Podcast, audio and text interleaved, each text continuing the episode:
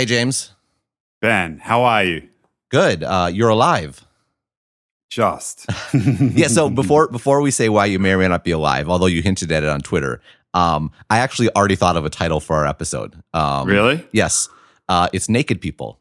ah, there we go. Naked people. That's yes. That's given where I've been, that is appropriate. Well, no, no. Wait, well, obviously, um, I think we should. You know, I, I think we'll probably touch on the the uh, theft of celebrity photos and Apple and the implications oh, wow. there. Um, yeah, that happened. Well, you were gone at um, and how how might this title also apply to you? I was at Burning Man for the past week. And if if the title is or is not appropriate, you don't need to give us details. um, uh, so I no, what the hell? Yes, there was nudity involved. I like the idea that I would Im- indulge in public nudity before going to a place like this seems absolutely ridiculous, but everybody else did it. And I'm like, well, you know, like this place is all about saying yes. So, yes, that happened. So, um, no, so actually, I, I think it's I think it's interesting. I'm obviously every year there's stories about it, and there's the oh, you know, all the rich people are ruining it, or oh, to go there you need to understand tech, blah blah blah. Um, I've never been. Um, I think this was your first time, so I personally would love to hear what it was like, what the experience was like, and I, I presume our listeners would as well. Sure. Um, so I guess the headline would be it was the most intense week of my life. Um, it feels like you've if you take an entire year's worth of experiences and you compact it down into a week, that gives you some sense of what it's like. Um, it, and that that goes for highs as well as lows. I mean, to give you some to give you some sense of of how this place can break you. Uh, we left San Francisco. I went with a few friends. We left San Francisco eight thirty in the morning on Sunday. Uh, we got about 20 miles from the front gate and traffic had slowed to a crawl at this point. It took us five hours to get the last 20 miles. So we got there about midnight and one of my friends had uh, tickets at will call that we had to pick up. That was another five hour wait. So it's now 5 a.m. in the morning and I'm, oh, like I'm starting to get a bit tired. It's like almost been 24 hours I've been up. Takes us an hour to find our camp. And then okay. Wait, wait, I thought this, I thought it was like rained out or something. So we beat the rain by an hour. Ah. Um, uh. but but this meant that I I was like, okay, I'm ready to sleep now. And I start putting up this tent and it rains in a way that I have never seen it rain before. There is sheet lightning coming down. Believe they, they call it biblical rain. Is that correct? It, it felt like biblical rain. It felt like it, I was. I didn't need a tent. I needed a boat. I needed an ark. Um, the the dust, the dust and the mud is insane. Uh, it turns into this very very thick mud, and it's like clay attached to your boots. And I'm trying to put up a tent, and I'm I'm just I, I, I it breaks me right at the start. I'm like, what the hell am I doing here right now? Um, eventually, uh, we put the tent under a shade structure, semi-assembled, find a warm and dry place to crawl up in a ball and get a few hours sleep.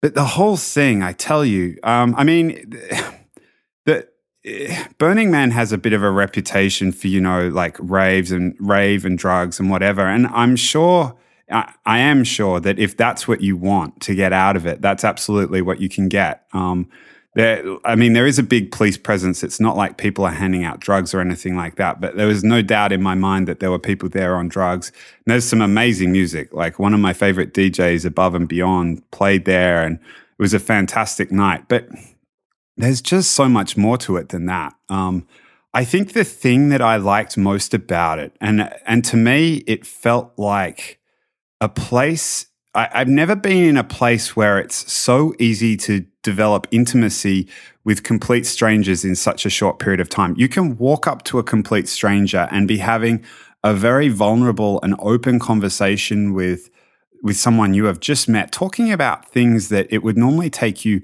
weeks or months to get to the point where you'd be comfortable talking about you can be doing that within 60 seconds and you can do it to pretty much anyone and everyone's smiling and kind of it, it it just it's it's really um, a remarkable place in that so many of the assumptions um, around which we live our lives in society, they're challenged and they're thrown out. And you you go in there, and the first 24 hours, all you can do is just you're you're, you're overwhelmed. Your mind is blown, uh, particularly at night. Just sitting out and looking at the spectacle of it all, all the lights, the sound. It's just so overwhelming. But but the the ability to just form real human connections there at least for me that was that was the thing that i enjoyed about it the most um, so I'm trying to decide if I want to go snark here or uh, or curious. Um, because go I mean, curious, and then before well, you go snark. Well, well, like. I mean, because like obviously the the I think reaction of anyone that hears you talking like this uh, is is to be um is to be a little snarky and be like, oh, that sounds nice. Um, you know, to not to not take what you're saying seriously. Uh, on the other hand, uh, I think it is interesting to hear you talk like this and remember, um, what was it? Elon Musk said, you know, you can't understand tech unless you've gone to gone to Burning Man. And I, I, what I get from you is that what he meant by that is you can't understand the sort of uh, idealistic streak, uh, quote unquote, change the world sort of streak uh, is that is that what he was referring to? I don't think so. I, I, I, think what happens is this is a place that that it's it, in some senses it's almost like holding up a mirror. So you go there and you get the experience you kind of deserve. And he he's obviously fully into tech and he's going to hang around a whole lot of tech people and he's going to get quote unquote exposed to lots of tech people. I went there more with a view to like I mean, and some people will go there for the for the like like you hear about for the drugs and the partying. I went there more with a view of like self discovery, and that was that was the that was the mirror that get that was held up. It's it's just this amazing place in that the experience the experience you have is very much a function of who you are and how you behave and the decisions you make, and it's it's. It, yeah, there's just nothing quite like it. So, I mean, it, it, now, now get a little snarky. It sounds very hmm. uh, utopian esque. Uh, you know, like I mean, I don't know. I, there was this article uh, in the Guardian yesterday from Grover Nor- Norquist, kind of like the tax crusader. Um, yeah, it called him a conservative goes a Burning Man, but he's he's no conservative. Like he's much more of a libertarian, right? Um, and uh, and this distinction actually for non-American listeners, uh, at least in the U.S. politics, it's super important to understand. There's two branches of the Republican Party. One is the conservative, which is more like they're conservative about everything, whether it be fiscal policy, whether it be social policy. Um, and then there's libertarians, which are more like no government, anti-government. And I think that strain is a lot stronger in the U.S. than it is in a lot of other countries. Um, and Grover Norquist is certainly a part of that. So he's been very vocal about being uh, on social issues. He's much more on on the quote unquote left side of the ledger, but on fiscal issues, he's way to the right. So anyhow, yeah. that aside, uh, he went to Burning Man and um, quite frankly sounded a lot like you. Uh, very effusive, um, talking about how amazing it was, how freedom, like this is awesome. Uh, you know, and very much I think his, his idea was holding it up as some sort of model for the way we ought to live. Oh no! I, I mean, I, am I, I think he and I would would like split ways at that point. I, I, I mean, I think Norquist is probably. I mean, the man has a hammer and everything looks like a nail. I, I'm. I, I don't think that this is a model for society. I think what was really interesting to, to my mind is um, how it it the experience challenged a whole lot of assumptions around how we behave uh, between each other culturally. So there, there are cultural norms that are built up around um, Burning Man. Like there are a whole set of principles. So one of them is called MOOP, matter out of place. You have to clean up after yourself, and it's culturally enforced. And when you have a whole lot of people that are bought into like cultural principles like that, it works. But from a societal perspective, to try and roll that out across a country of 300 million or, or less than that, I just think is ridiculous. And similarly, from a resource allocation perspective, you know, uh, I'm, I'm, I'm, it, it, it's really cool to go to a place where everything's gifted. For example, uh, there's no money. The, well, there is money. You can only buy two things. You can buy coffee and you can buy ice. Um, but you, th- there's again no doubt, and this harks back to our Uber conversation, right? That you know th- there are things that are super popular, and as a result of that, there are really long lines, and and things run out pretty frequently, and sometimes camps are open and sometimes camps are closed. Uh, uh, as a as a broader organizing principle for an economy, I'm not convinced. As an experience, in order to challenge you around how you think about the reasons why we behave the way we do in terms of society, it, it, was absolutely phenomenal. And one other thing I want to add the art is just amazing. Like, it just, it blew my mind how much work people put into some of this artwork. Um, and it's a lot of it's interactive where you can climb, climb it, go into it. Um, uh, just, uh, just the the art literally blew my mind. It was amazing literally blew your mind. Well, yeah, no, okay. I, that's in fact, you know what? And it really annoys me how much people are misusing that term. The art blew my mind. Thank you for pulling me up on that. Uh, so uh, I just want to, so just just to kind of sum it all up, you mm. you went to Burning Man and came away an even stronger believer in surge pricing. Uh, from from a yes, actually, I I from a from a from a economic point of view absolutely from it's it's it's the cultural side of it that really um, that I found most fascinating. I, I, mean, so for example, there's a camp called Midnight Poutine, which I think is friggin' amazing because you go out dancing or whatever one night and you come back and you're kind of hungry.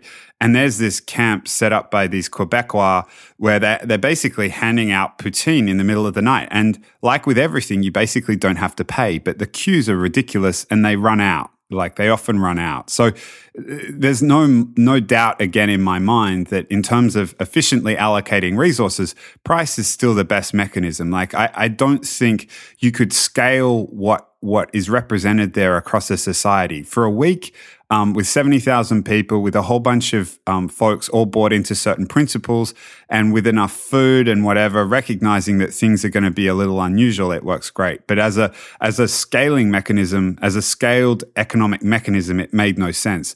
But it was the cultural side of it. It was. Um, it was so much of the entire environment is designed to um, uh, to to promote intimacy in a way that you just don't get. I mean, people smile at each other. Hugging people is just considered entirely normal. And I, just to preface this, I went in there. I'd never really wanted to go before. And something this year kind of clicked. Some people at work said, Oh, we're going. And one thing led to another, and it all happened. And I walked in there pretty skeptical about the whole thing.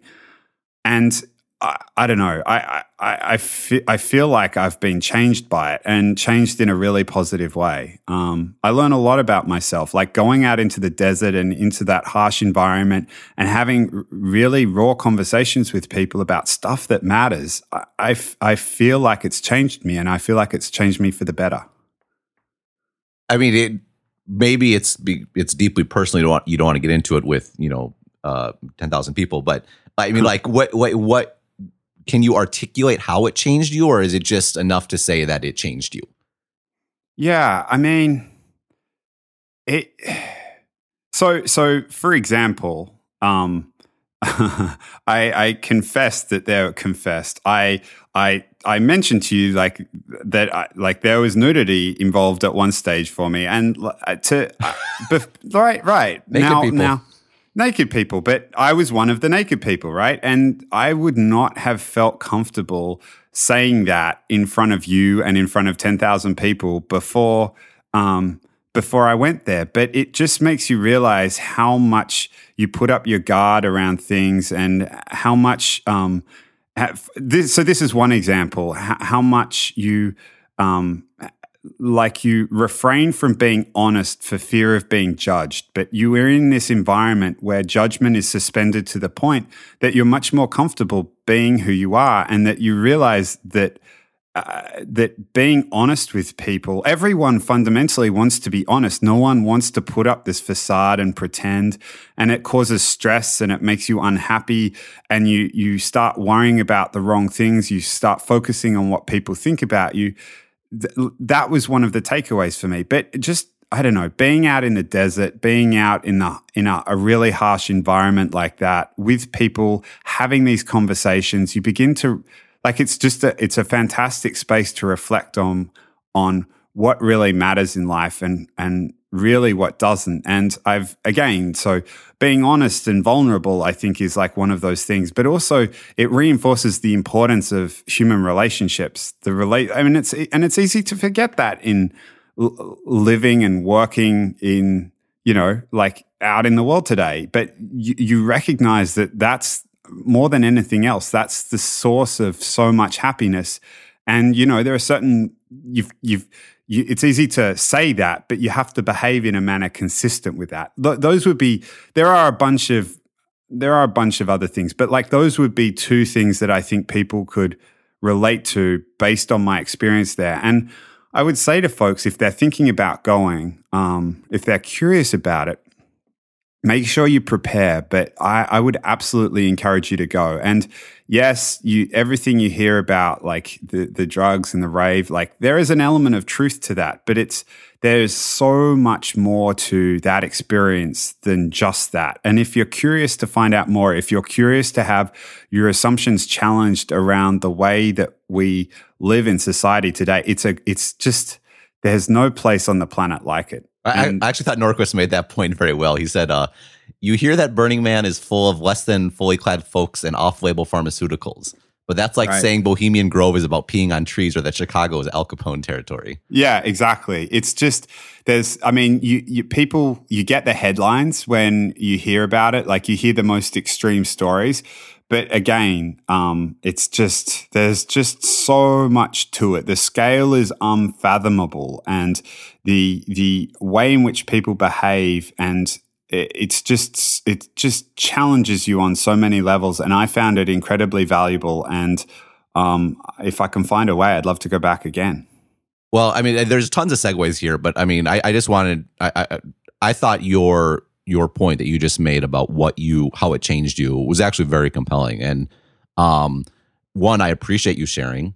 Uh, two, you have about 36 hours to uh, tell me to edit it out if you want. uh, no, there will but, be no editing out. Like, but, I, I, let, let, me give you an even more funny anecdote. I'm going to double down.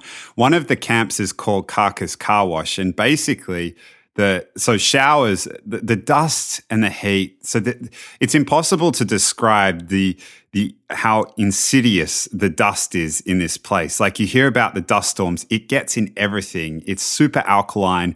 If you walk around without shoes on, your skin starts burning. It's it's really really nasty. It's super fine. It sticks to everything. It's nasty stuff. Showers are pretty rare commodities, but there are a couple of camps that are set up dedicated just to like washing people off. And it's not like a, a, a, traditional, like you get in a shower cubicle. There's one called Carcass Car Wash, which I went to, which was pretty funny.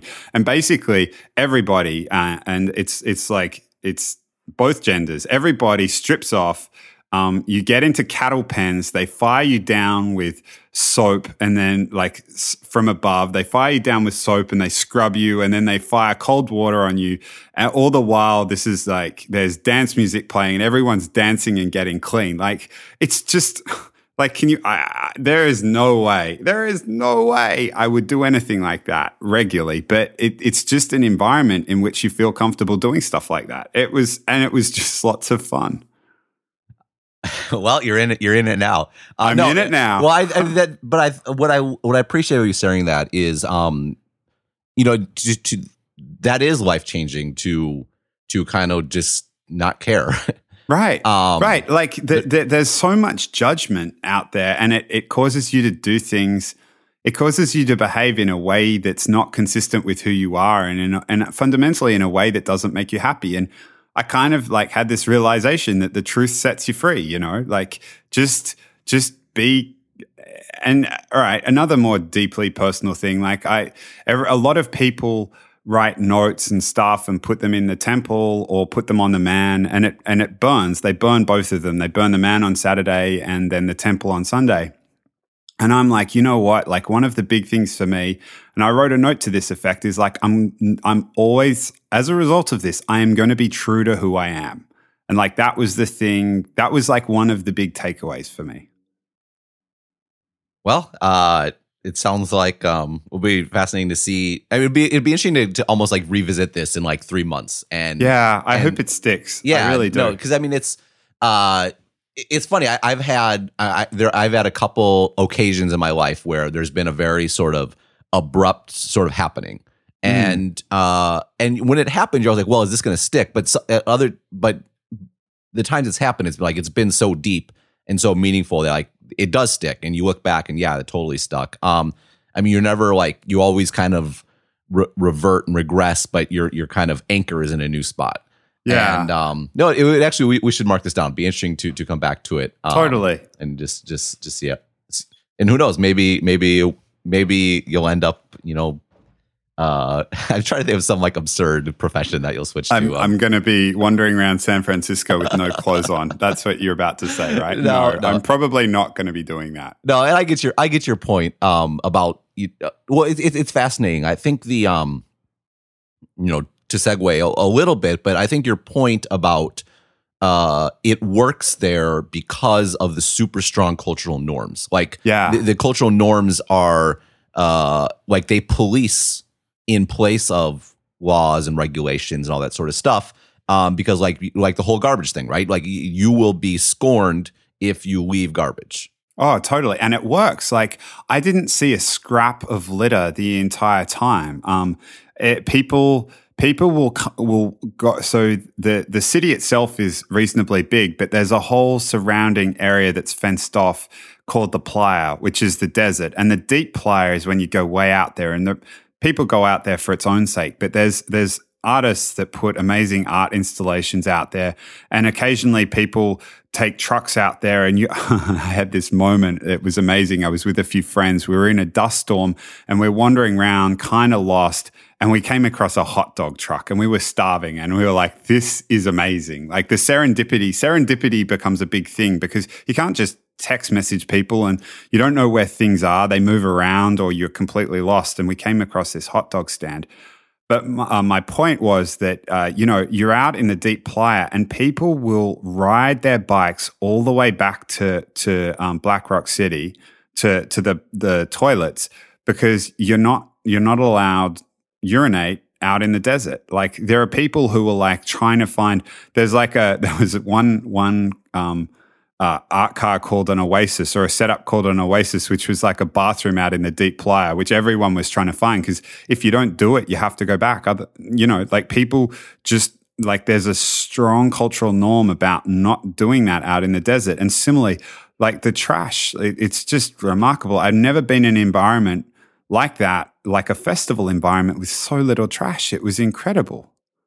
Well, and I imagine it's the same thing with like the car wash and stuff like that, right? Any sort of, um, it sounds very, you know, scandalous in a way, but I, I imagine any sort of untoward behavior would just lead to like oh, ejection immediately. Oh, totally. Like it, people are so very, very conscious about it being a, a respectful and friendly environment. And I mean, you, you get 70,000 human beings anywhere. I'm sure there are exceptions, but the culture around that kind of thing, like if you saw someone harassing somebody else, like you could just feel it. Eh, people would just descend on that person. And it, it was, it was an, it felt, I mean, again, despite the reputation of all the drugs and all the alcohol and all the dancing, I, I never saw a fight, never felt unsafe, never spoke to anybody else who at any stage felt unsafe. Um, it, people would get um, like emotional for whatever reasons. Like in the outside world, you your your natural reaction would be to like, hmm, this person's a little bit crazy.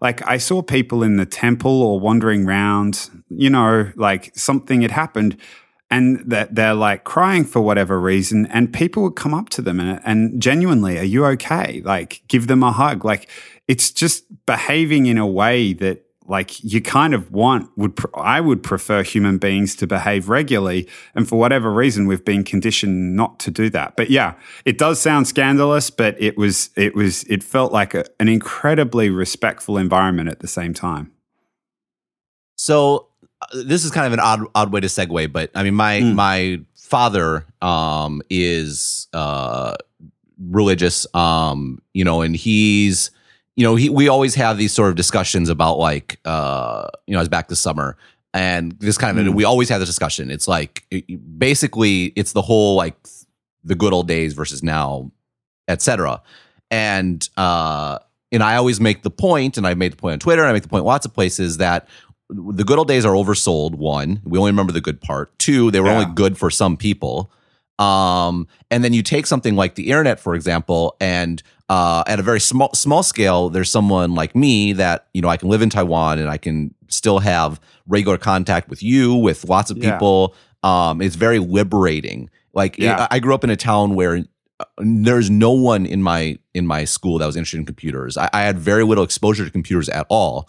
Um, you know, and like had had I had I grown up in an earlier time, like I would, who knows what I'd be doing right now? Like it, it probably wouldn't be as interesting and fulfilling as what I as what I'm doing, and that's all because of the internet and because of what's been made possible Right. on the flip side, his argument always is is that um, yes, that's true. I acknowledge that, and I think he's like softened on this mainly because by seeing me. But his, his argument is always um, again he comes at it more from a religious religious perspective, but that there there's there's been a loosening of of kind of the the, the of binds. And that people uh, are way more free to to act on their worst impulses um and that and that he regrets that that that's the case. And he's not saying that's because the internet per se. He's just saying you know he feels that that's changed in society. Like what's acceptable and what's not acceptable has changed. And of course you can you can do the flip side argument like he grew up in the deep south right? He, i mean he's my dad's half japanese and he was actually told he was hawaiian most of his life um for fear of like getting beaten up at school. Um so i mean he like he certainly knows and we know that like there's lots of things that have changed about what's acceptable and what's not acceptable and that's a good thing. But on the flip side his argument is that you know he's he's a he's a psychologist and so he talks to lots of kind of messed up people and he's like he feels there's way less support structure both in a positive way but also in kind of a limiting way that that limits people's worst impulses. Um and so you talk about burning man and you talk about how there's these strong cultural norms that police people Yeah. and it, it, it reminds me of these conversations because what he's kind of bemoaning is that the cultural norms that limited people, that kind of filled in the cracks around the law, um, are gone. And and in his estimation, that that's a bad thing. Um, and again, from my estimation, that that also means freedom. That means there's more opportunities. Um, but it definitely is a trade off. Yeah, it absolutely is. I mean, it it, it absolutely is. I, I this is this is a really hard. This is a hard. This is a hard one, right? Because there are some of those elements where I, I actually agree with him. I, I think that there are less support structures. There are the the the nature of the nature of modern society, not just the internet, but modern society, like we have the greatest number of people living by themselves than ever before in lots of Western societies. And I, don't think that's, I mean, I, I, I don't want to take it away from people. I, free choice, I think, is fantastic, but I don't think it's healthy. I think it, like, people are more lonely despite all the mechanisms for uh, communication and, and so on and so forth. People are more lonely now than they ever have been before. Um, and to be fair, even that experience at Burning Man, it's you can walk up to people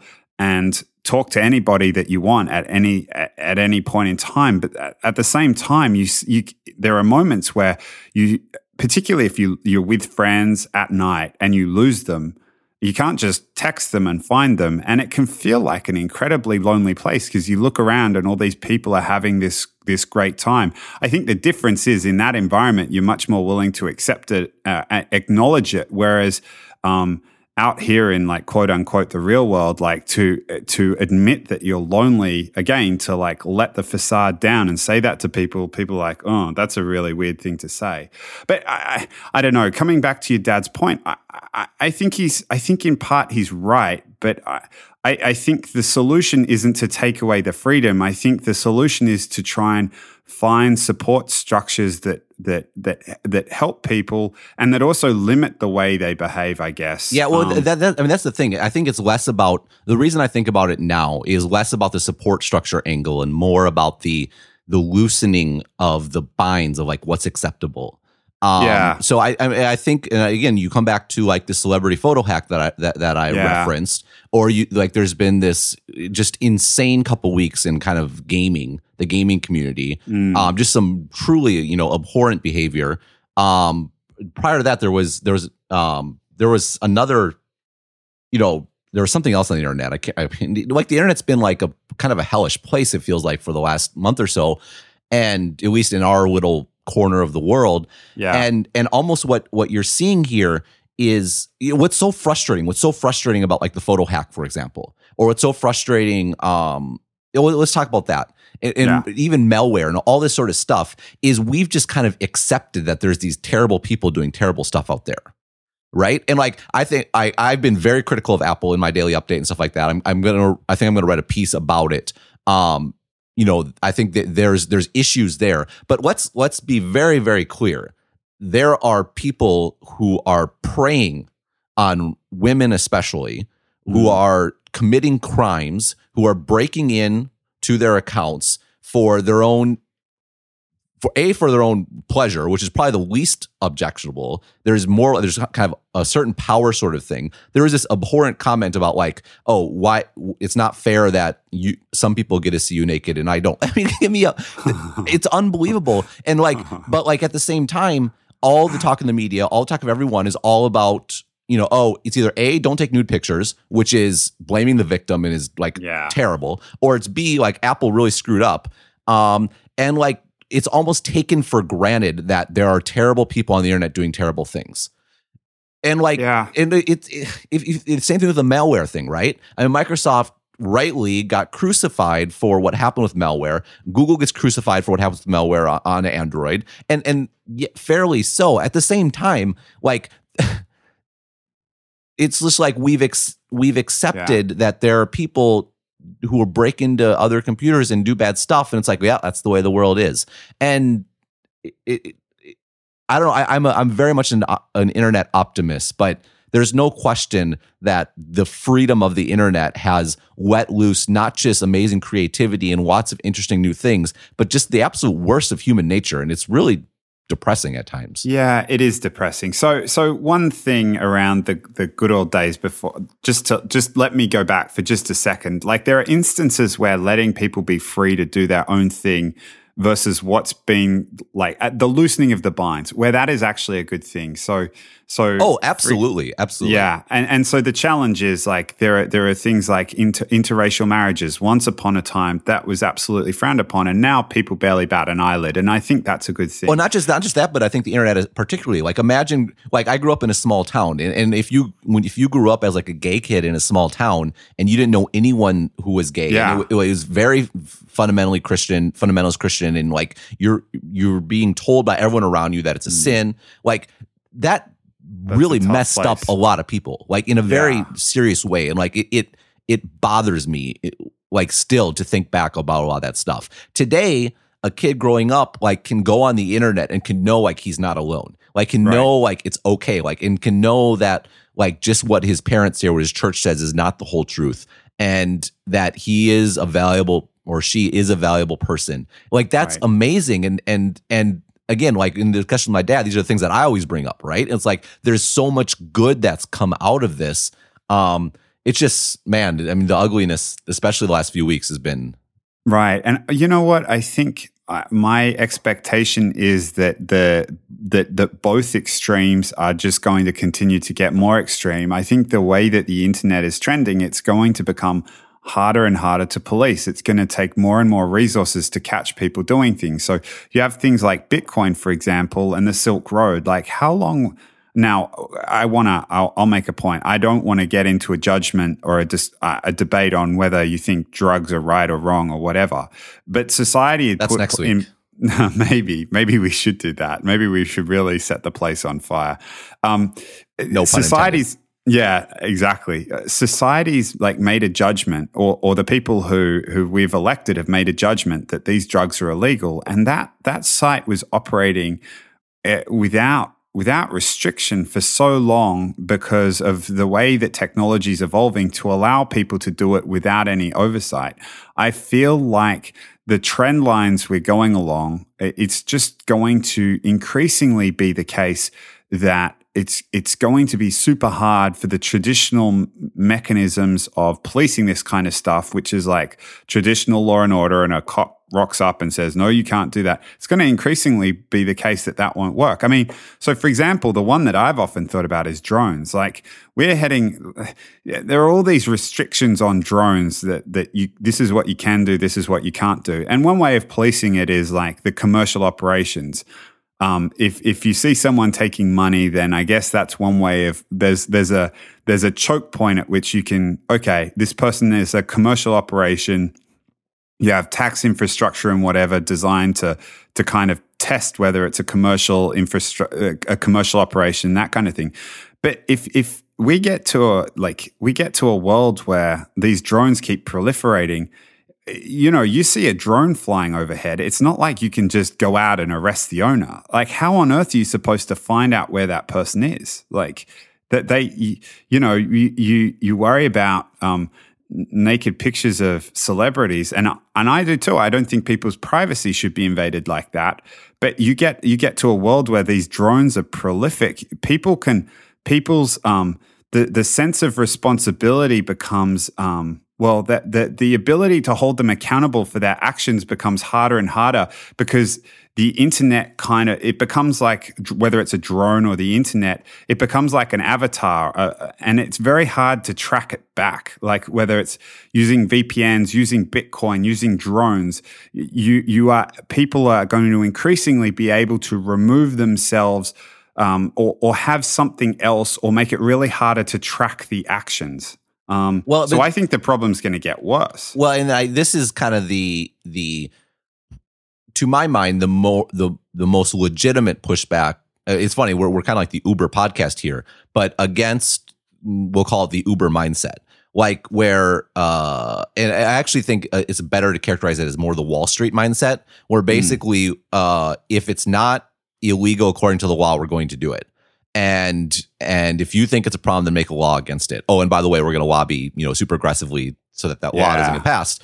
And and it's almost like the this this over the top capitalism in a way where where um you know we, we've talked about capitalism and, and can it work? And and i i still believe that it, it's the only way that a, an economy can function at a at a you know it's the worst of many bad op or it's the best of many yeah. bad options um but at the same time like if there's if there's a complete lack of of kind of social mores mm. that are binding your actions and you and if you if you don't do something because it's the wrong thing to do if you do it anyway because it's not uh, it, like if, if, there's a delineation between it's wrong and it's against the law yeah. like that gap is closing in terms of the way people are behaving to the point where there's barely any daylight getting through. it. right. All. It's like it's only bad if it's against the law. Otherwise, it's, yeah. it's totally fine. And yeah, p- you've outsourced your ethics and morals to a whole bunch of politicians. And I, I mean, I don't know what you think of that idea, but I don't like it too much. No, for sure. Especially, especially given, you know, I mean, like the, the, laws are being passed based on who's donating the most money to the politicians. Well, not right? just that, but I mean, uh, America being a, a very kind of culturally conservative society, like, believe me, the last people on dictating morals to me are the people who tend to hold sway in American politics. I mean, yeah, right. It, which is, which is, which is bizarre and it's kind of weird. Like you have this, um, it, it's it's really interesting. I mean, I, I, guess I come back to the Grover Nor- Norquist thing, I almost because he's he's such an example of this where um, you can't praise you can't praise the freedom of Burning Man without understanding and acknowledging the powerful, powerful mores that that are there. Like, yes, there's freedom from a law and order perspective, but actually there isn't freedom. Like it actually sounds like it's a very non-free place because but what what makes it not free is not laws, it's it's social taboos. Right. And, absolutely. And I th- I feel like this is the piece that that misses from the the over the top kind of libertarian sort of argument is like it doesn't work unless there's like you need something regulating our worst impulses.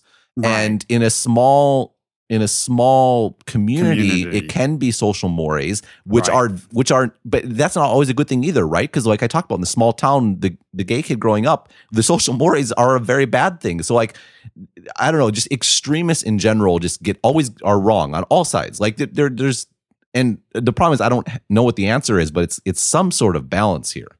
Yeah, I, I completely agree. I mean, again, I read that Norquist article and it was kind of funny to read it coming from him, but I just couldn't escape the feeling. Again, I, I think I mentioned it earlier. He's he's got a hammer, like that's the way he sees the world, and everything's a nail. And he's like, here is this fantastic example of society operating without any rules. But you try and scale that out to a country of 300 million people, and you do it all at once without the slow. I mean, it's Burning Man started off as this small group, very small community, and it, it was it- it's gradually grown. And as it's taken more and more people in, like the the new people get uh, uh, acclimatized into that culture and they a- adopt and absorb the culture.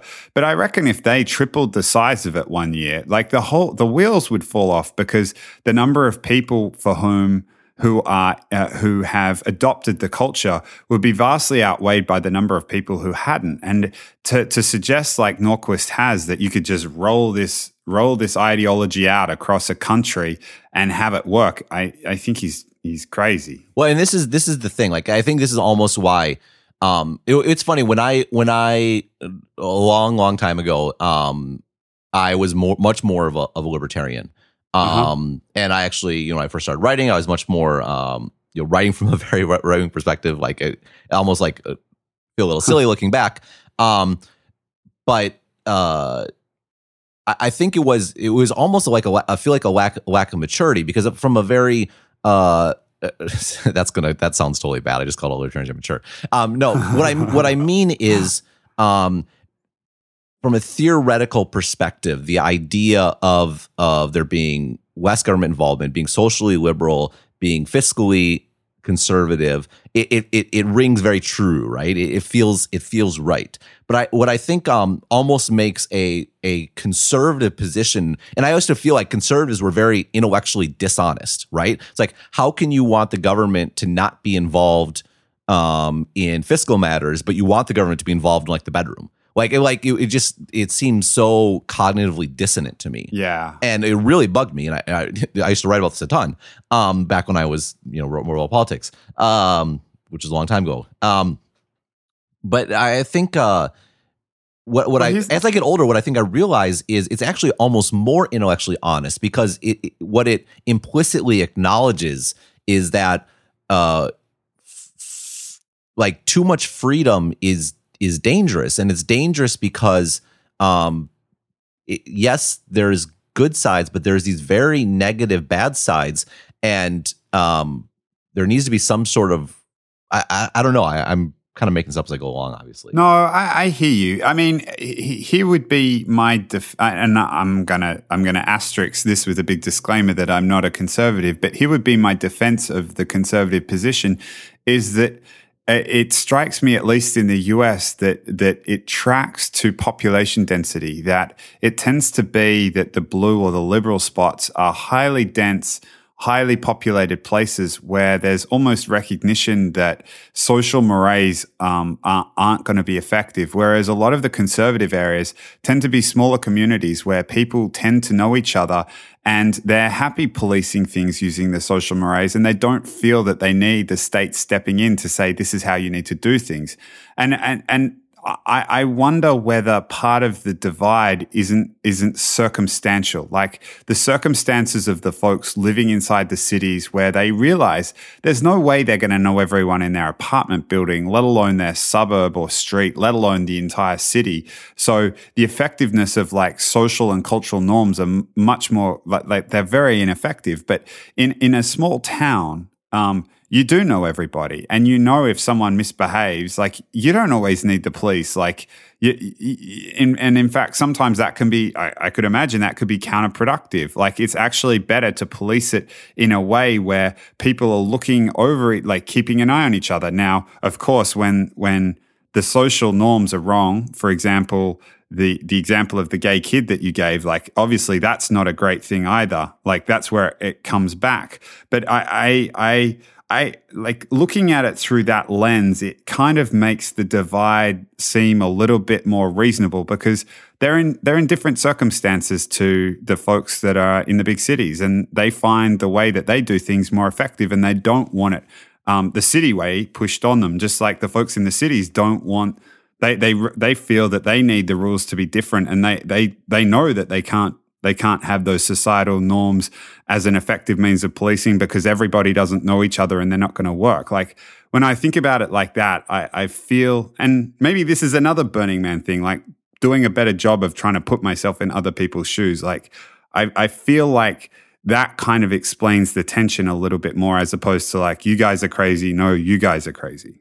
No, I think that's that, that's really compelling. I mean, uh, one thing I'm really grateful for is um you know I grew up in a very small city. Now I live in like a massive metropolis. Mm. um you know I went to a a mass a big public school then I went to a you know kind of an elite private school. Um you know I, that I've had this kind of range of experiences and for that exact point you know it kind of it gives you a little more a little more empathy for at least understanding where people are coming from.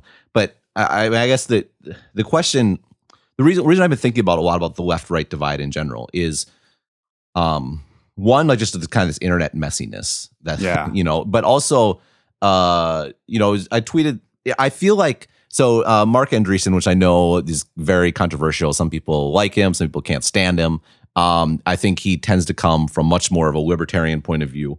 Um, uh, but you know, he tweeted something to me to the effect that I can't remember what the what the context was, but he basically tweeted to the effect that uh, it feels like a lot a lot of the attacks on not attacks but like challenges to to tech now are coming from the left as opposed to the right and how he you know he went to particularly that five years ago. And again like he's his position is makes him that he's likely to be more sensitive from attacks from the left i think he, he, he comes across as being like i said very libertarian. But mm. it, it, definitely i feel rings true. I mean it rang true in kind of our uber stuff. We both kind of got you know very strong feedback on that more from the left side but just in general i, I get a lot of responses on twitter um, and an email. And by the way, we've gotten a ton of feedback the last couple weeks. Um, waiting for James to catch up, but it, it yeah. It was, oh yeah. Can I apologize to everybody? I've been away. There are so many amazing emails, and I'm going to try and get to all of them. No, I'm like, sorry. It, has been it's been amazing feedback for the last couple of weeks. So definitely, yeah. Keep, I've read it all. Um, James will theoretically read it, read it all. Um, no, but but the it's interesting because a lot of the feedback I feel like keep getting is like there's just a fundamental distrust in anything capitalistic related or market related. Yeah, so and I, it's I mean, really interesting. I feel it's way stronger than it, than it was previously. And yeah, sorry, go ahead. No. So you made a distinction earlier on in the show about the differences between the right, the libertarian right, and the conservative right. I almost think there's an equivalent distinction on the left as well, where there's there's kind of like the the the the left which identifies more with um, unions, um, and then there's kind of the more libertarian left. Now, I think, I mean, you take a look at like the big sponsors of the Democratic Party, like Silicon Valley is Obama comes out here all the time. He raises money out here, and I'm sure that's going to continue for some time. I, I agree with Andreessen that there have been lots of attacks on tech coming from the left, but it's not the, it's not, it's, it, there's the, I, I hate kind of making this divide, but it feels like the, the the white collar left and there's the blue collar left. And I, I feel like it's people who traditionally identify more with the blue collar left that are making these attacks. Like, I don't like the way in which Uber is tearing apart the cities, uh, or I don't like the way in which, I mean, disruption is affecting the universities. Like, th- this is a bad thing. I don't like this outcome. It needs to be stopped. No. Whereas, okay. No, I was say we have total mind melt on this because I was going to make this. I was going to make the same point, but you're doing well, yeah. so I'll let you continue. Yeah, and then there's there's there's the more um, there's a there's a more libertarian left which is interested in society rather than focusing on the inputs and saying you know like it needs to be taxis need to be protected or universities need to be protected, they're more in, I think they're more likely to focus on something like tax rates where they're like, okay, we need to support people who don't do so well. We need to make sure that there's healthcare available for all. But by and large, like if it's not something important like that, we need to get the government out of the way and just let people do their thing. Like regulation in general isn't a good thing as long as people, you know, as long as people can get um, get by, and we recognize that that industries are going to rise and fall, and we should support people through that. Um, we shouldn't just let them starve on the streets. But that's a there's this a distinction between those on the left, and I feel like it's the more unionized left from which the attacks are coming. Um, no, I, I, I, think, well, I think there's something to it. I, I, mean, it's people have been predicting, or not predicting, but have been wondering if there's going to be some sort of realignment in American politics for, for ages, and it never happens. And it, and actually, polarization is is stronger now than it has ever been. But it definitely feels like, at least on the internet, um, that we are actually kind of approaching an alignment. And it, it, it is more along the the kind of libertarian axes which i think you you you very much identified. And it's a it, it's a true it's a true conservative where by conservative i don't mean like the us defined conservative but conservative as in like very hesitant and suspicious of of change. And Progress. yeah. Well and, and like talking about this okay. is always talking about this is always so fraught, right? Yeah. Because um, there are certain aspects. I think you know you and I certainly agree that, especially on the social axes, uh, it's all to be to be conservative when it comes to things like interracial marriage or or or those sort of things. You, they, they, that tends to not be a great place to be. You tend to get proven wrong over time.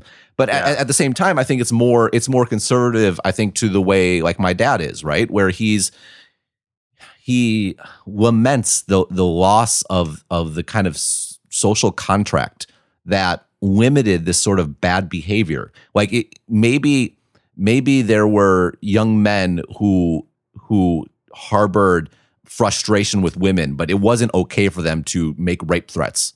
you know, but that's exactly what's happening on Twitter. That's exactly what's happening online. Yeah. Like people posting these abhorrent images or, or like chasing people down or making these awful threats. Like that, you, just, there was no freedom to do that. Uh, and, and, I completely sympathize with people who are very frustrated and, and outraged by it because I'm outraged to see to see the outcome of the loosening of these contracts is is very frustrating. On the flip side, again, being someone who who was very different from all the kids that I grew up with, you know, that just I, I mean, um, you know, that didn't fit in, felt like I didn't fit in my whole life. Like mm. it, it, I I don't want to ever let go of that and of what the you know computers broadly yeah. meant to me, what the internet meant to me. Like it, right. it has changed my life. It's made it much more um, fulfilling like let me let me do something that was not possible before. And that's it's for the exact same reasons the exact same causes that people are making rape threats. And like it's uh, it's almost like where you fall in that which part of that you value which trade-off you're willing to make is almost the new divide. Um and and it, it's almost a, it's a much purer divide i feel than traditional American politics because I can very much appreciate you know both perspectives. Right. I I, I mean I'm naturally inclined to let I, I, I take more of the bad in order to get more of the good and with the hope that you know like i know you, but but the problem there is like we're, we're, i mean not to like we're white males like we're we we ha- we are for sure benefiting the most from this and have the least to lose you know? And like i think uh I, I suspect in the long run like what's happening is is is the lurches of of being in a better place where yes maybe before um women weren't weren't weren't like verbally assaulted regularly but at the same time there was very much a glass ceiling all all in society right? And i think the flip side of enduring this abuse and seeing this awfulness kind of manifest itself is that it also means like there's there's hopefully more freedom for for for women as well. At the same time, it's it's right. I'm just almost hesitant to get on my soapbox and say it's a great thing because I'm not enduring that. Yeah, I mean that that yes, that's true. I I I and I only have anecdotes on this, but I wonder though also whether like whether in the past it was it could actually be pretty bad for women and minorities as well and oh absolutely Right. And so, you know, like someone's in a, a woman is in an abusive relationship. Uh, now there's there's scope for her to get out and she doesn't feel beholden whereas, you know, like my grandparents told me stories about people that they knew that were in were in relationships like that and they were stuck. They couldn't go anywhere, you know. Um, and and they and, thought they were alone and and they didn't yeah. there was no like they, it was the same thing. Like they, they thought they were the only person like that, and now you can. Right. There's support groups. You can go online, and yeah, for sure. So it cuts both ways, but I hear you. I mean, you're right. Like white male, um, all the I've I've been blessed with all the opportunities in the world, and it's it's easy for me to just say, "Oh, this is all fantastic." I, I try not to like lose sight of the fact that so many people aren't as lucky as as as we are, as I am. But I, in general, though, I, this is like the the freedom is a force for good, and I think, and the the the only thing we can really do is just behave in a way that's consistent with what we believe we should behave in, regardless of what's going on around it, and try and help build those cultural norms. So the next time something some some person you meet is thinking about doing something like this and they they hear us talk about it or they hear someone listening to this show talk about it they're like hmm you know like the way i'm being frowned upon right now i'm not sure i want to do that and i realize that's probably a pretty long bow to draw but i'm not not sure what else to suggest. Yeah i mean it, it, i think the easiest thing is to say you know you call out this sort of stuff when you see it. At the same time that that never that rarely if ever makes a situation better. Like the immediate like short term situation. Um, yeah, I, re- I, re- I remember, was it 4chan that went after some guy once for doing something horrible to his girlfriend on Twitter? Or someone did something horrible on Twitter, and I think it was 4chan that went after him and like called a uh, hundred pizzas into his house and a SWAT team and all this other crap. I mean, I hardly think that makes things better. Like that's not the kind of cultural enforcement that we need. Um, well, so, it's, yeah. Al- it's also like, I mean, if someone like if someone is sexist, um, calling them sexist uh, doesn't usually change their behavior. yeah, that's right. I, I, I do think that um, some just in general, um, you know, I, I, I posted it over the weekend that there's two there's there's two rules.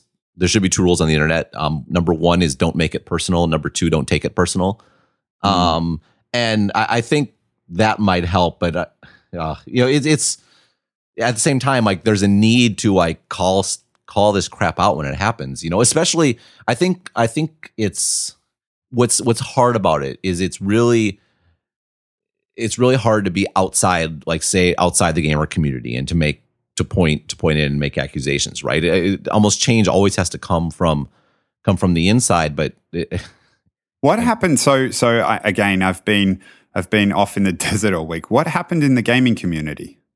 Oh boy. Uh, so I mean, there's been kind of this uh, general discontent with um, uh, the subculture of people, uh, you know, an anti, very misogynist, anti women sort of culture. Mm-hmm. Um, it really bubbled over in the last couple of weeks with two two episodes. One, uh, there's this girl in uh, woman in in Europe. It's I can't have the name in front of me, but she's been making these videos. She has a Kickstarter campaign making videos about highlighting sexism in games.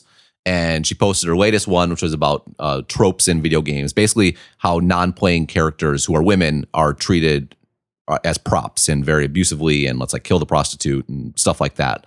Uh, and she got a ton of uh, you know, threats, uh, mm. called vile things, uh, you know, like a threat on her wife that listed her address or, you know, oh, wow. All this sort of stuff. Um, and, and also this whole like conspiracy theory, like, which is just crazy about how, uh, she, she faked, she faked the, the threat. Um, and oh, she was, and she gypped people all this money and the Kickstarter was a sham. And like it, it, all these, like, you like, there's pictures posted on the internet of like all these red arrows around. And oh, like anyone who defends her is a what's the word? A social justice war, so, social justice warrior, SJW. um, and it's it's crazy. Like it, it's like this whole alternate world where you go on some of these sites and you read through the comment threads and just this self reinforcing thing where they can't even imagine a, a different viewpoint. Um, and then the other thing was there's uh, some game publisher who whose ex-boyfriend wrote some screed on the internet about how she slept with a journalist and like oh and now a big trope is oh we're, we're not being sexist we just care about ethical journalism oh god um and and it's crazy like uh, and people are like are like stalking these terms right so you'll if you make a mention on twitter suddenly you'll you get people jumping up on twitter making all these comments at you like oh we just care about like just out of the blue um like it's like a it's like a vigilante sort of sort of thing Um, and yeah, it's gotten super ugly. There's been all this like introspection in the gaming press. You know, everyone, you know, most people in the gaming press are writing, "Oh, this is terrible. We don't like this," and then it's it's just been really ugly and awful. Um, That's and, not good. Yeah, I mean, it's it's. I don't know. It, it definitely is. I think there is this real tension. Um, I mean, we're not going to rectify that, that issue. We might get a bunch of hate mail for this. Seriously. Um, Yeah. But I think between like the the there's no going back in my estimation. Like the internet is making this. It's it's vastly expanding freedom.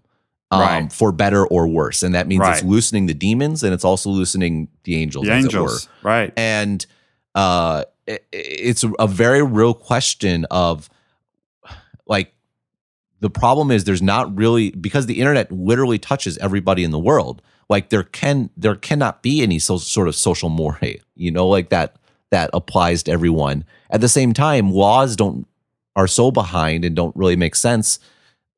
It it it's a very it's a very real question and i think you're going to see more and more cleavage along this question when it comes to questions of politics and and things along those those lines.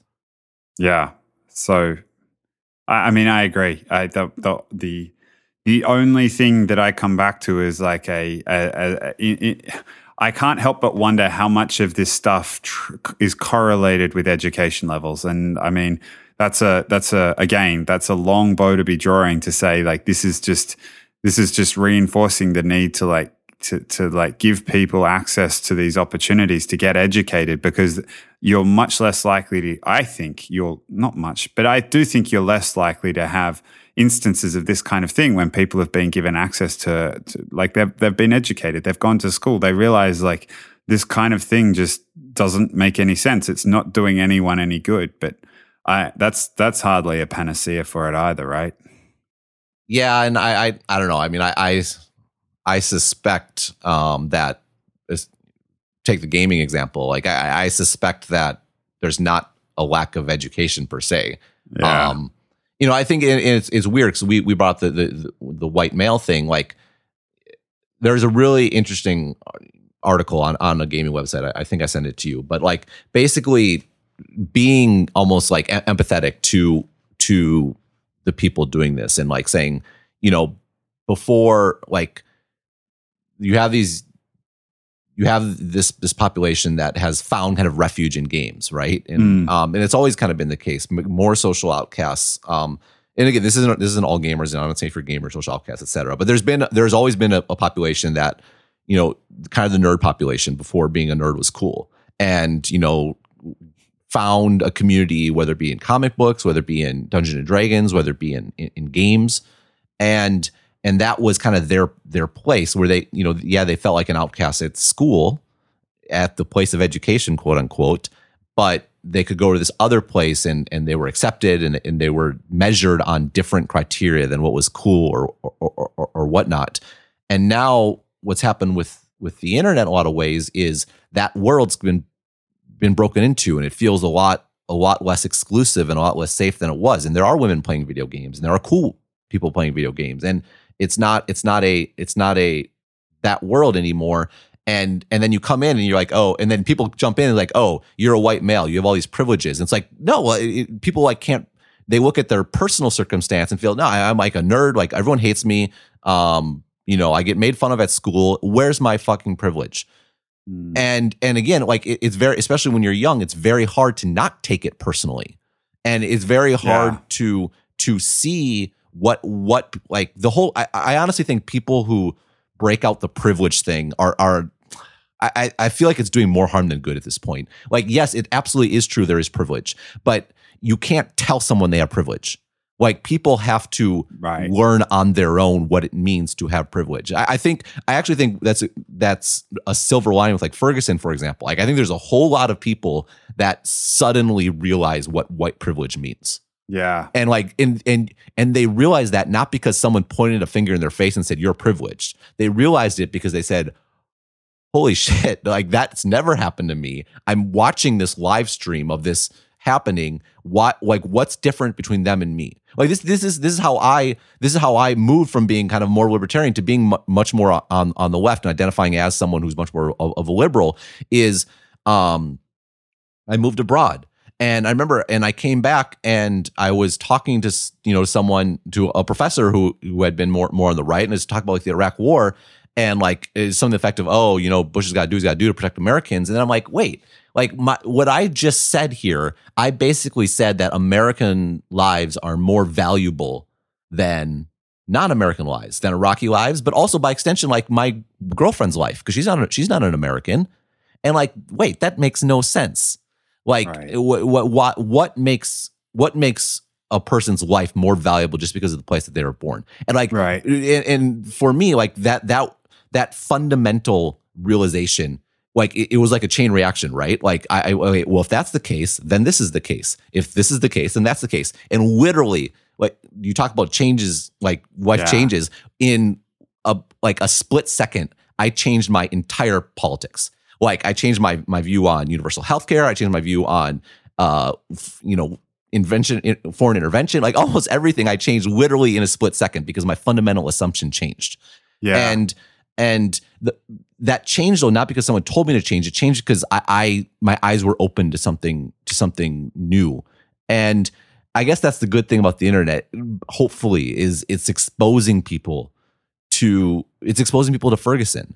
Right. and it's exposing people to things that will let them have that moment of self discovery that I, I, I absolutely agree. I, I mean, what you've just described is the dark side of tribalism and the social mores, right? Like you value people in your tribe more than you value people in other tribes.